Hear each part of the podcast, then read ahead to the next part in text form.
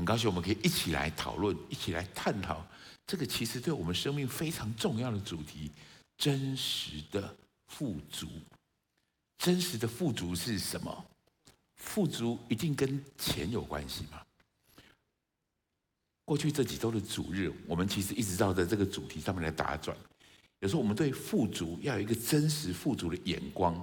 很重要的事情是，过去这两个礼拜，我觉得我领受到一个啊、特别重要的讯息：一个人要锻炼承载富足的容器；一个人要锻炼，要拥有可以可以领受富足这样的能力。如果我们往往很容易把富足跟金钱连在一起，其实有时候对金钱的观念反而会影响我们的富足。弟兄姐妹们，对金钱的观念有时候会影响我们的富足，好像一定要有很多的钱，我才能够叫做富足。OK，呃，在我们谈这个故事之前，我们来谈一件这，我想先带你的呃来谈一个故事。这是一个我很尊敬的人，很特别的故事，我很喜欢这个故事。在在美国的肯塔基州，有一个杂货店的老板，他们是一对夫妻，一对敬虔的基督徒。他们生了一个孩子，这个孩子就叫亨利，呃，亨利路斯义哈。这个孩子其实很优秀，这个孩子在呃。后来长大了以后去念了耶鲁大学，事实上他就是耶鲁三杰之一哦。那这个人，这个做光跟做盐这件事，这个使命跟这个信念，事实上就一直是他生命当中，他从小到大被教育训练起来的样子。这成为他生命里面一个很重要的信念，他要成为这个世上的光跟世上的盐。也许他并不称得上富裕，但是当我拿到这个题目说，不容小觑的光与盐的时候，我就想起了这位弟兄。这位弟兄的影响确实，其实跟我们有很大的影响。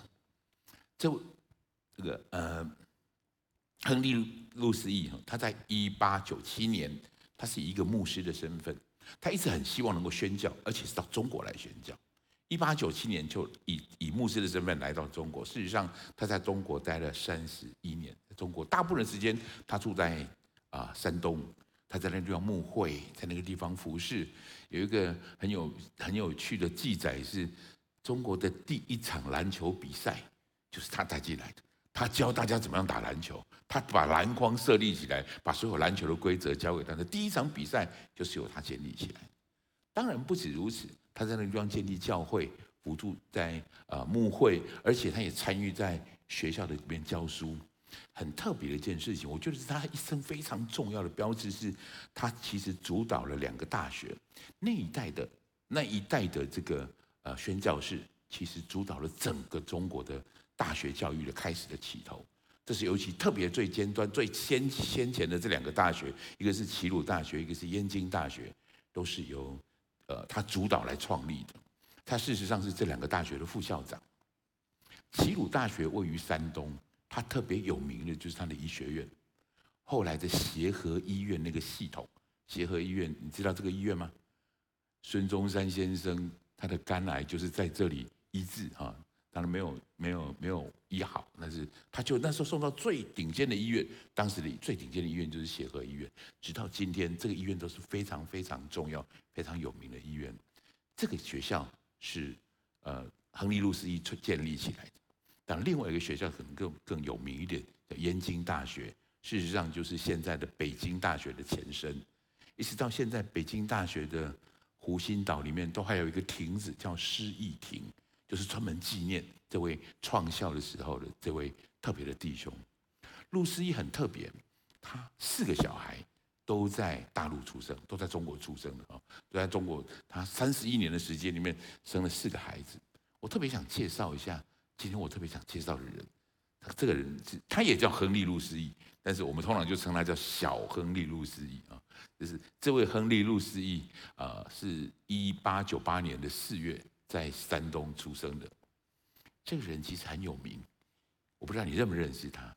他创办了《时代》（Times）、《Fortune》、《Life》美国这三个非常重要的杂志。这个杂志其实影响了美国这一当一整代的人，事实上也影响了这个世界很大的这个潮流。这个是一个我这这位弟兄，他是他他是牧师的孩子，但是他在职场上面服侍，他一生都以宣教士自居，他一直觉得他就是一个宣教士。罗斯福曾经啊，对不起，丘吉尔曾经说过。一个很特别的话，他定义这，他来描述这位亨利·路思义的时候，他说他是美国最有影响力的七个人之一。像这样的弟兄，像这样的人，你可以想，我想到啊，不容小觑的光与盐这件事情的时候，我觉得又看到他们所做的所为，的确影响这个时代很大。当然，这位呃小亨利，他还做了一个我们，也许你没听过他的名字，但是你已经去过这个地方。这就是他投资建造的，建成他爸爸就是以这个事情来建来纪念他的父亲，所以这个教堂叫什么名字？路思义教堂。路思义教堂就是在谈这个人的故事。也许你并不认识他，但是我想他就是一个最好的见证。他的确有很大的影响力，但是你不见得看见他，你不不见得感觉到他的存在，就像盐跟光一样。你不大容易感觉到盐跟光的存在，但是盐跟光有极大的影响力。请你跟我说影响力，影响力这件事情是我们对这个时代，我你信了耶稣之后，你就成为光，你就成为盐，那个光跟盐的力量就已经在这里面，在你里面，你拥有这样的能力。保罗在两千年前。他是在谈到我们今天这个主题经文的时候，保罗在保罗的确影响了整个时代，直到现在，他的书信，保罗持续还在影响这个世界。保罗说：“我为什么他他在论述这个能力的时候，为什么什么样的事情，我在这么大的打击、这么大的困难之下，我能够一样刚强的站立？重点不在我，重点在那个我里面的力量。”正如这句话里面，好不好？我能不能把那个红色标出来的字，我能不能再再读一次？保罗描述这个力量已经在我们里面的，啊，我们一起读一下来。我们有这宝贝放在瓦器里，要显明这莫大的能力是出于神，不是出于我们。这个莫大的能力在我们里面，所以弟兄姐妹们，在我继续往下面谈之前，我请你知道一件事：这个力量已经在我们里面，这个力量已经在我里面。我们刚才刚，当然我很羡慕这两位弟兄，刚才的这位这对父子，我看到许多我身边的弟兄姐妹们，他们一样在这个时代成为光，成为盐。你不见得认识他们，但的确他们的影响很大。这是上帝给我们呼召，给我们很重要的一个能力。我们接下来来看一看，来谈一谈什么叫做光，什么叫做盐。世上的盐是什么？盐有一个功能，使人调和，能够防止腐败。能够发挥影响力，盐，我很喜欢耶稣的比喻，耶稣的比喻都非常容易看懂。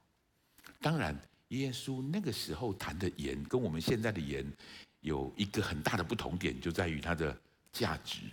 我们现在的盐很便宜哈，你可以随便都可以买得到，容易取得这个盐。我提醒你，耶稣那个年代，两千年前，盐其实是一个很宝贵的东西。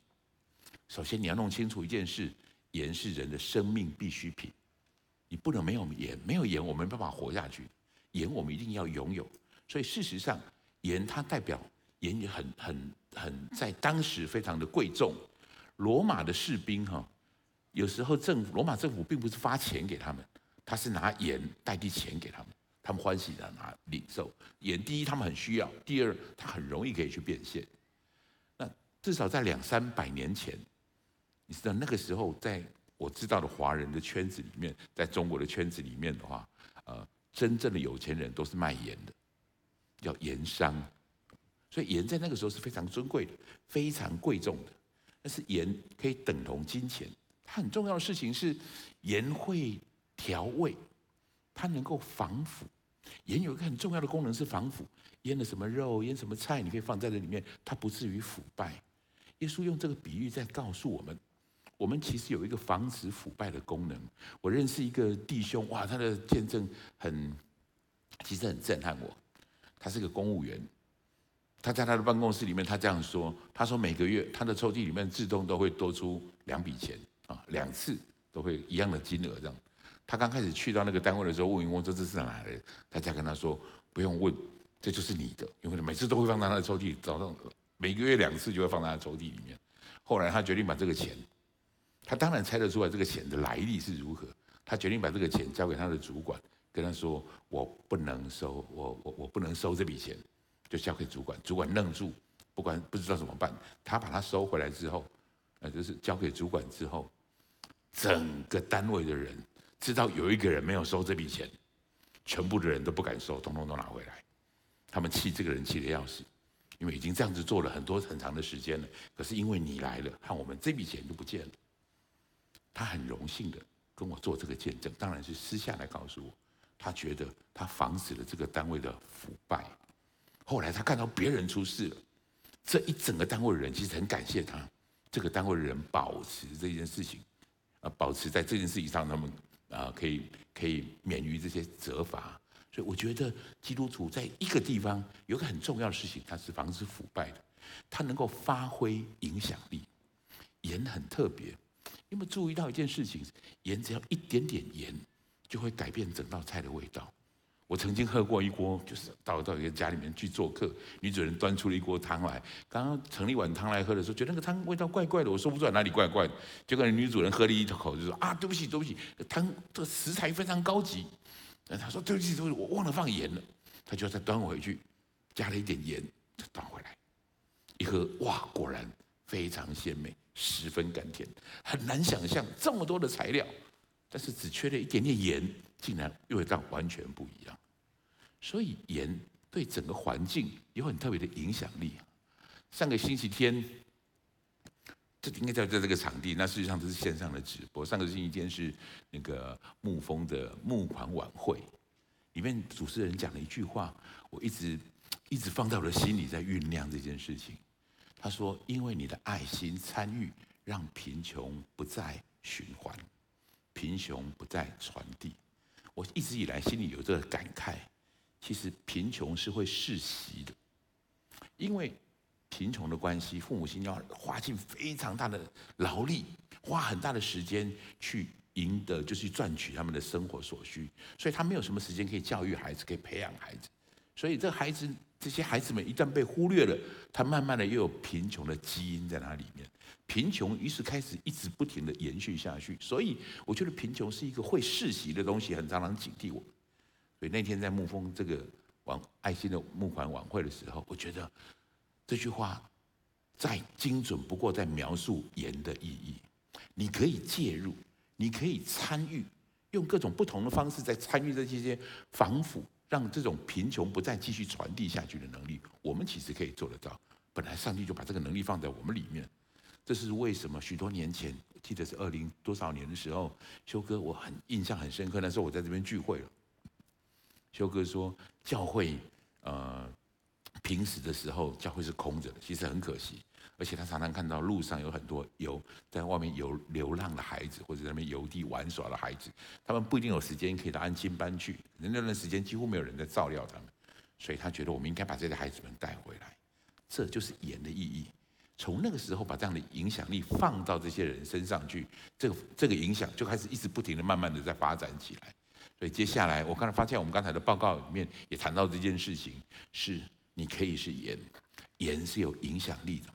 盐有一个很重要的特质，盐很有影响力，但是盐不必被看见。请你跟旁边说这句话：盐不必被看见。一点点的盐就会改变整个汤的味道。各位，我刚跟你解释的，刚跟你说明了，我去喝的那碗汤，那女主人端出来的时候，哇，那个其实材料非常的丰盛。请你注意，如果我在称赞这场汤的时候，我会称赞这个汤里面的其他的材料，哇，那个鸡、那个香菇、那个那些东西很好。我不会跟那个女主人说，哇，你的盐味道很棒。不会，为什么？盐不必被看见，这是我觉得一个基督徒或者被放到生命当生命，我们的生命在放到这个群体里面一个非常重要的法则，一个非常重要的意义所在。所以我知道最近各个教会、各个堂点哈，其实还有很多地方，我们都在办夏令营。让孩子们可以到教会里面来。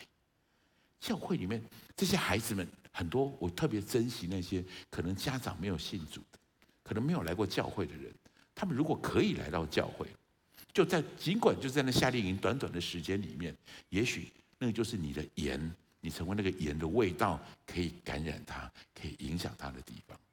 所以可以，我觉得，特别是看到那些这些没有呃没有到教会经验来的，不知道耶稣是谁的孩子，我觉得特别珍贵。我特别希望跟他们有这样的互动，因为少数去影响多数，一点点去影响一整圈，这是天国的法则，这是上帝的方法。天赋的法则，天国的法则是这样。耶稣做了很多次的比喻。他说：“耶稣做这个比喻说，天国好像人撒种在田里。想一想，你一定看过田，田很大，种子其实很小。你把这些种子撒在田里面的时候，其实你看不到这些种子。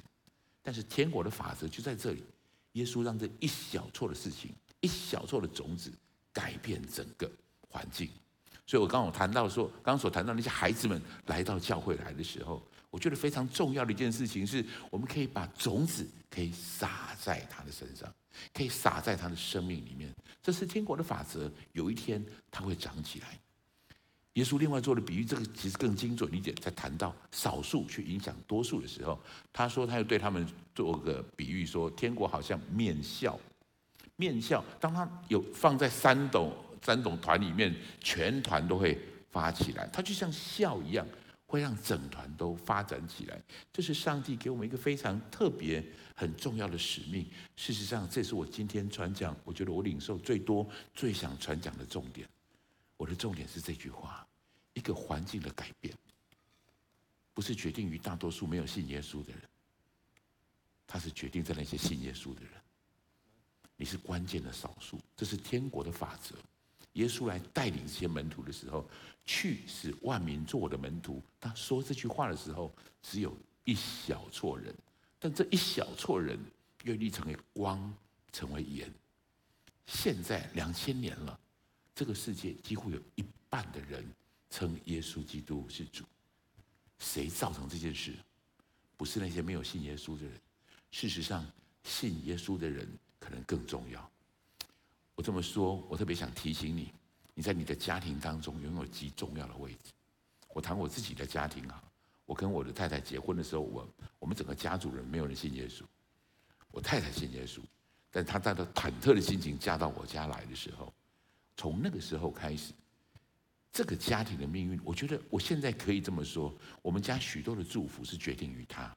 他当初有许多的坚持，他当初有许多话语，他当初撒了很多的种，他当初放了很多的笑在这里面，于是我们可以整团的慢慢的发出来。弟兄姐妹们，也许你觉得很孤单，你的家庭里、你的家族里，可能只有你一个人信主，但我想提醒你，你就是真正关键的少数。上帝不在乎那些其他没有信耶稣的人，上帝指望那些信耶稣的人。我告诉你一个旧约圣经里面非常典型的故事。当亚亚伯拉罕亚伯拉罕跟耶和华有一个很重要的这种对话，这个对话耶和华因为那个时候索多玛跟俄摩拉其实恶贯满盈，神神神就照这个描述，我我直接带大家读经文好了，好不好？我们来读一下一经文这么说的，来，耶和华说：所多玛和俄摩拉的罪恶甚重，声闻于我，所以他要降灾在这里，他要把这。降下大火，把这个城灭掉。请注意哈，这个时候亚伯拉罕跟耶跟耶和华有一个很大的对谈。他们对谈的内容不是在谈他们够不够坏。注意，也亚伯拉罕跟耶和华对谈的内容不是在说这个城有多坏。他们对谈的内容是这个城有多少义人。也就是有多少种子在里面，有多少好人在里面，有多少属乎神的人在里面。所以耶和华说，耶和华的神跟亚伯拉罕讨价，就是谈的这件事情。只要有五十个人，你找到五十个人，这个城这么大，这个城这么大，只要有五十个人是义人，我就饶掉这个城。那亚伯拉罕是一个很会做生意的人，他开始讨价还价啊，五十个、四十五个怎么样？我说我找到四十五个呢。耶和华就跟他说：“四十五个也可以，如果找到四十五个，我也不灭他。我请你特别注意，因为圣经把这个部分记录下来，有一个很重要，我们可以去了解的东西：神看重什么？神看重什么？神不见得看重那个恶贯满盈的恶，神更看重那个可以扬善、可以成为光、成为盐的那一小撮人。亚伯拉罕就去讨价还价四十个，那那三十个呢？三十个也很好啊。耶和华神就跟他说：“三十个，你找得到三十个，我就不灭这个神。”亚伯拉罕再去，那二十个怎么样啊？所以那亚难怪亚伯拉罕那么有钱哦，是很会讨价还价，对不对啊？那二十个怎么样？最后最后，他把价钱杀到十个。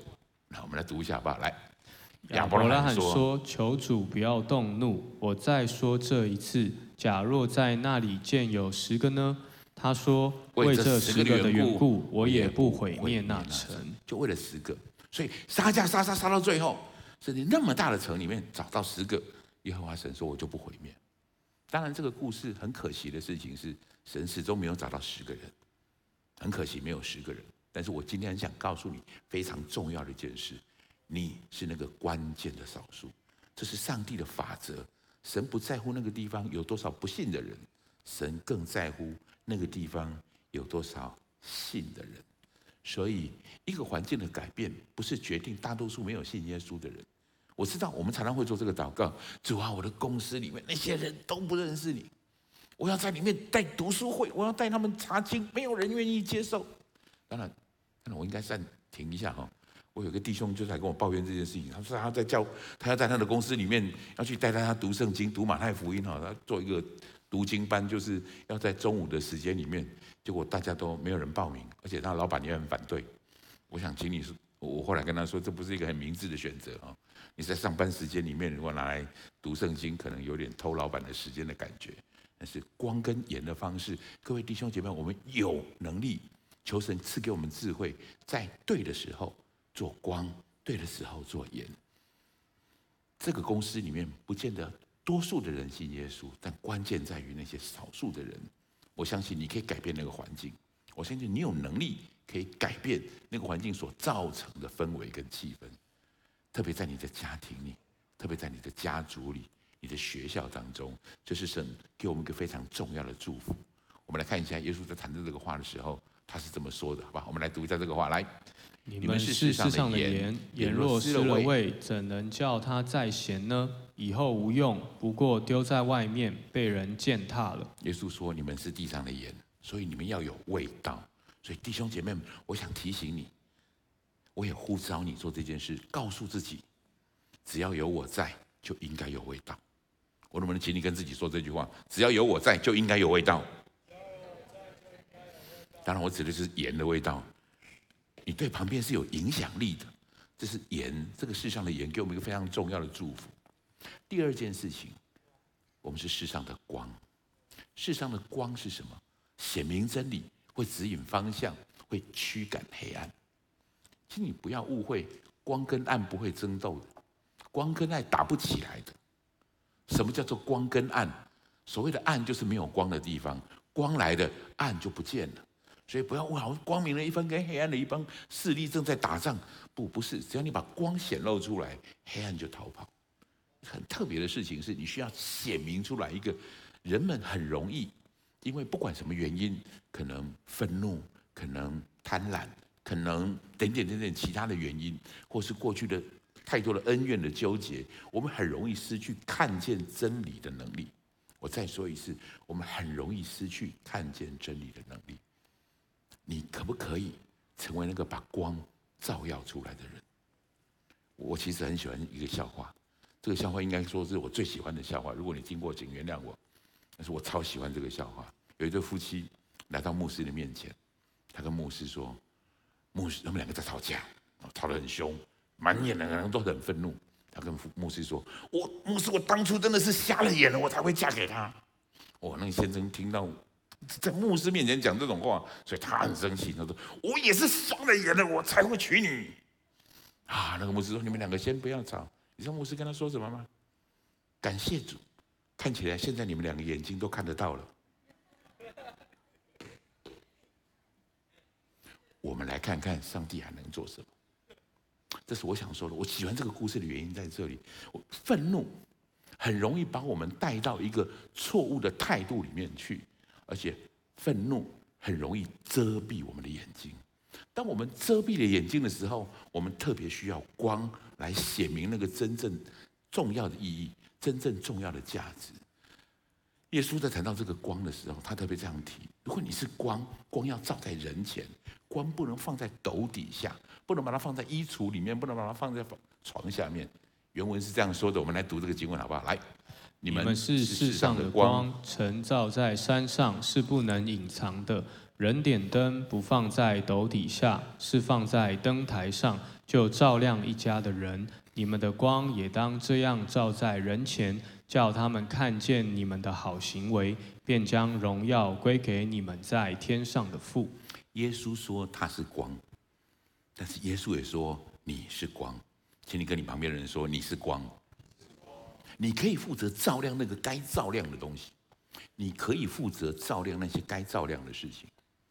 有一次，有一个一个妈妈跟一个孩子，他们因为吵得很凶，有一次我碰到他们，跟他们聊了一下的。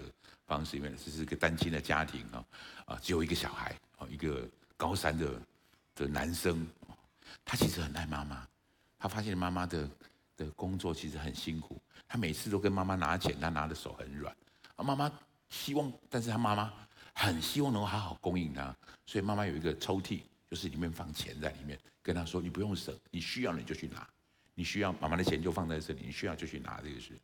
然后是因为他在高三了，妈妈跟他说好好念书，然后哒哒哒，就是妈妈会说的话，常常跟他说这个事情。但是有一天，这个高三的男生，他回去跟他妈妈，呃，告回去跟他妈妈说，我找到一个打工的地方，每一天我可以去工作四个小时，啊，我就可以有。哦，他妈妈很生气，妈妈非常非常的生气，就是说，不是已经高三了，就好像要考试了，然后他当时讲了一堆妈妈会讲的话。他的那个孩子就很生气，那个孩子看他妈妈越讲态度越来越糟糕，越来越糟糕。你不读书以后能干嘛？就讲的那些，他越来越生气，越来越生气。他说，孩子跟他说：“你赚的钱够用吗？你不是在你赚那些钱够用吗？你没有发现那个抽屉里面的钱最近都没有减少，反而增加吗？我打工还的钱都放在那里面了。”他妈妈说：“我哪需要你来养我啊？”两个人就吵吵吵吵，吵着非常非常的。我想这样告诉你。人们也许只看到彼此恶劣的态度，因为妈妈对于孩子的态度非常非常的愤怒，就像孩子对妈妈的态度非常非常的愤怒。这种愤怒，我发现大部分的夫妻吵架，大部分的家庭纷争都是这个原因，都是这个原因。彼此的态度，人们也许只看到彼此恶劣的这种态度，但是，亲爱的弟兄姐妹们，你可以，你是光，你可以帮助他们看见。背后美善的动机和属于天国的价值，告诉妈妈，孩子这么做，他的动机是希望减轻妈妈的劳苦。告诉孩子，妈妈这么做的动机是希望他能够好好的有一个好的环境可以念书。这两个的动机背后都是一个非常重要的天国的法则，那就是爱。妈妈那么爱的孩子，孩子那么爱的妈妈。有时候人们会被光，没有光的状况下面会被限制，他的是眼睛会被遮蔽。当一旦他被遮蔽的时候，做出来的方式或做出来的方法就有很大很大的不同。弟兄姐妹们，各位基督徒们，你是光，神把这个能力放在你里面。当你看到很多的纷争的时候，当你看到很多很多嘈杂的这种方向的时候，请你注意好。你是那个点燃真理的光，你可以怎么样把真理点明、点亮出来，让这个真实存在的方式成为很重要的事情。因为光存在的目的就是要进入黑暗，要去照亮光明。但是，当然，我也很重要的一件事情要提醒大家：你在点亮什么？你在点燃什么？最近可能网络。最近有很多的事件，其实不只是最近，一直以来都有很多的事件引起大家的评论，引起大家的这种探讨跟看法。我能不能提醒你，耶稣说他是光，是在什么状况下？耶稣说我是世界的光。耶稣为什么说这句话？他其实有一个前提，有一个背景。这个背景事实上就是那个行淫的妇人被逮到的时候，有一个行淫的妇人，这个故事我想大家都很熟悉。有个行淫的妇人正在行淫。被逮住，人们就把他带到耶稣的面前来。带到耶稣的面前来的时候，那些人到耶稣的面前，告诉跟耶稣这样说：“我们一起读一下好不好？来，摩西在律法上吩咐我们，把这样的妇人用石头打死。你说该把他怎么样呢？各位，这些法利赛人也是光，但是很可惜的事情是，他光照了那些律法的严苛。他光照出来的东西是那些那些啊、法条上面令人无法避免的这种律法，这是他们的光照出来的样子。所以当把这个妇人带到耶稣的面前来的时候，耶稣跟他们说，但是很典型、很重要的故事。耶稣跟他们说：“你们哪一个人没有犯过罪？没有罪的，你就可以拿起第一个石头来打他。因为摩西的律法是这样规定的，要打死那个。”行淫的妇人要被打死的啊！那耶稣说：“哪一个人是没有罪的？你可以先做这件事情。”大家摸一摸鼻子，后来就都走了，都离开了。然后耶稣说了那一句：“我就是世界的光。”注意好，耶稣在什么情况下面说这句话？因为众人都被蒙蔽了，带着愤怒把那个妇人带到面前来，用石头打死他的时候，耶稣去显明这件事情：我们是罪人，审判在神。当然，我的意思并不是说耶稣。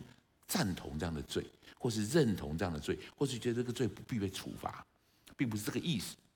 很重要的一件事情是，耶稣让众人看见怜悯、恩慈在天国的意义。所以耶稣说：“我就是世界的光。”他有一个背景，注意一下耶稣怎么说的。好，我们一起读这个经文，好不好？来，他说：“主啊，没有。”耶稣说：“我也不定你的罪，去吧，从此不要再犯罪了。”耶稣又对众人说：“我是世界的光，跟从我的就不在黑暗里走，必要得着生命的光。”各位，这是耶稣在谈这句话的背景。人们本来要攻击这位妇人，人们本来要用石头打死他呢。耶稣在显明一个天国的真理，天国里面真正更重要的事情：恩慈、良善、赦免，第二次的机会。耶稣不是说这个罪是可以的。耶稣说：“从此不要再犯了，不要再犯了。”所以我想这么说：有时候我们确实知道光会驱赶黑暗，会显明真理。弟兄姐妹们，你的键盘很有力，你参与在你的触角参与在很多不同的地方，你也在很多地方可以提出你的论点，提出你的论述。请容许我提醒你：你在点亮什么？你在点亮什么？让我们的光可以点亮属于天国的价值，天国的美善、饶恕、一致、真理、公义，这是我们去点亮起来的。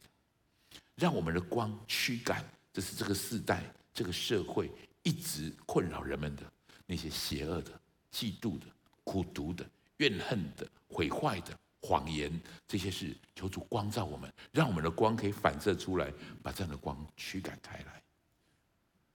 最后，我要给你一个这样的标题：我们是世上的光，世上的盐。各位，耶稣不是说你们应该当光，应该当盐。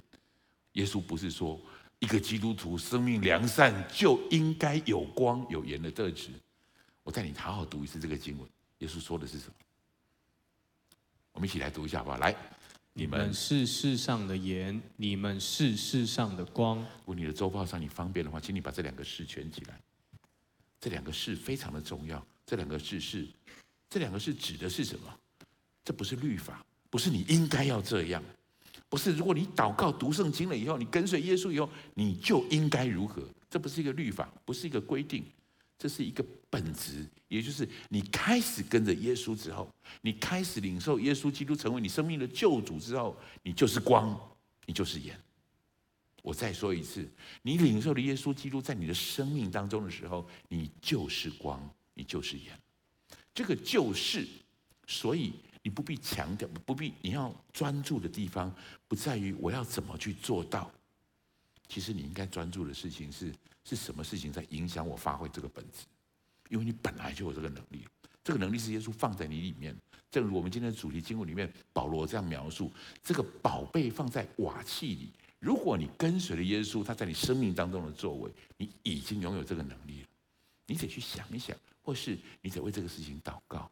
也许哪一个、哪一个、哪一件事情捆绑着你，让你没有办法发挥你的本质。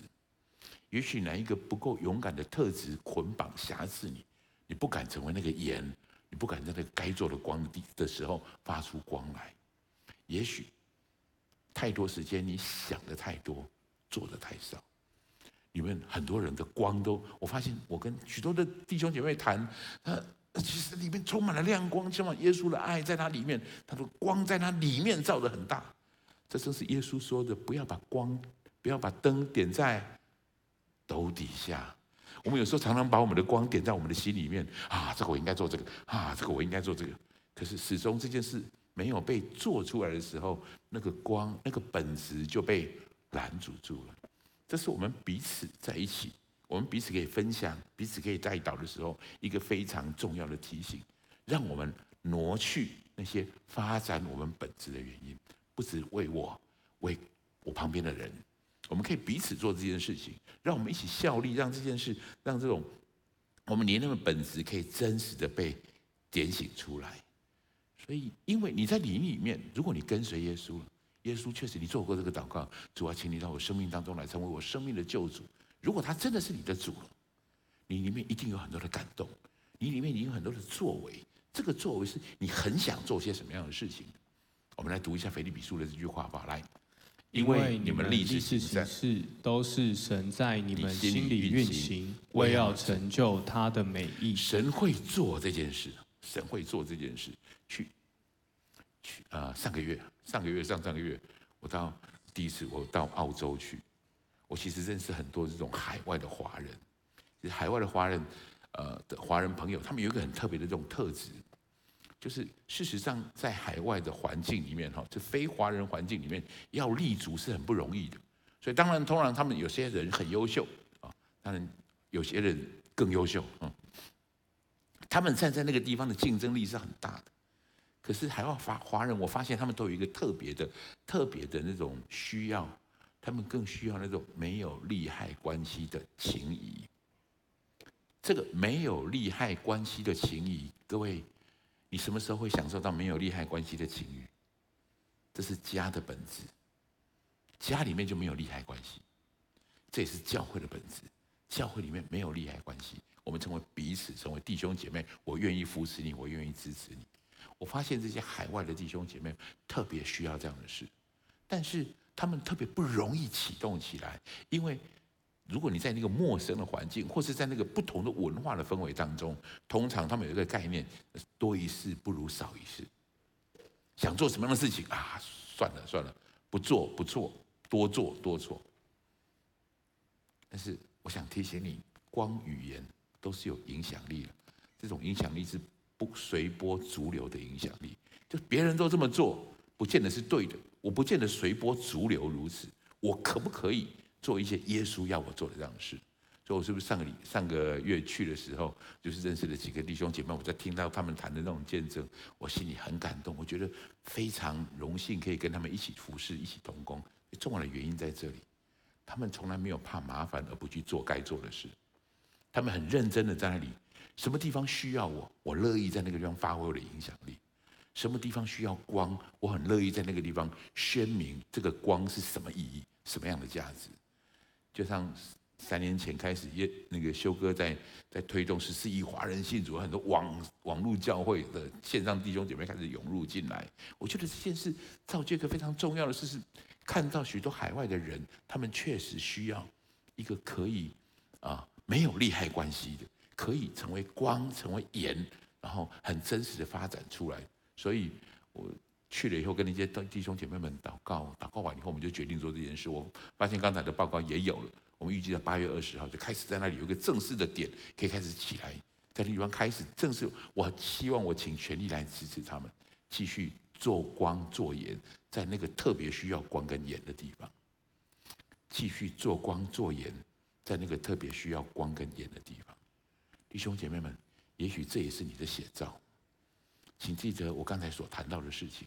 今天最核心的重点，上帝不在乎那个地方有多少人不信主，上帝比较在乎的是那个地方有多少人信主，而且那个多少人信主，他们的盐是够味的，也是是够咸的，光是够亮的，不是点在灯台底下的，它是可以点在桌上的灯台上的，上帝在乎的是这些事。你们、我们、你我都被呼召做这件事情。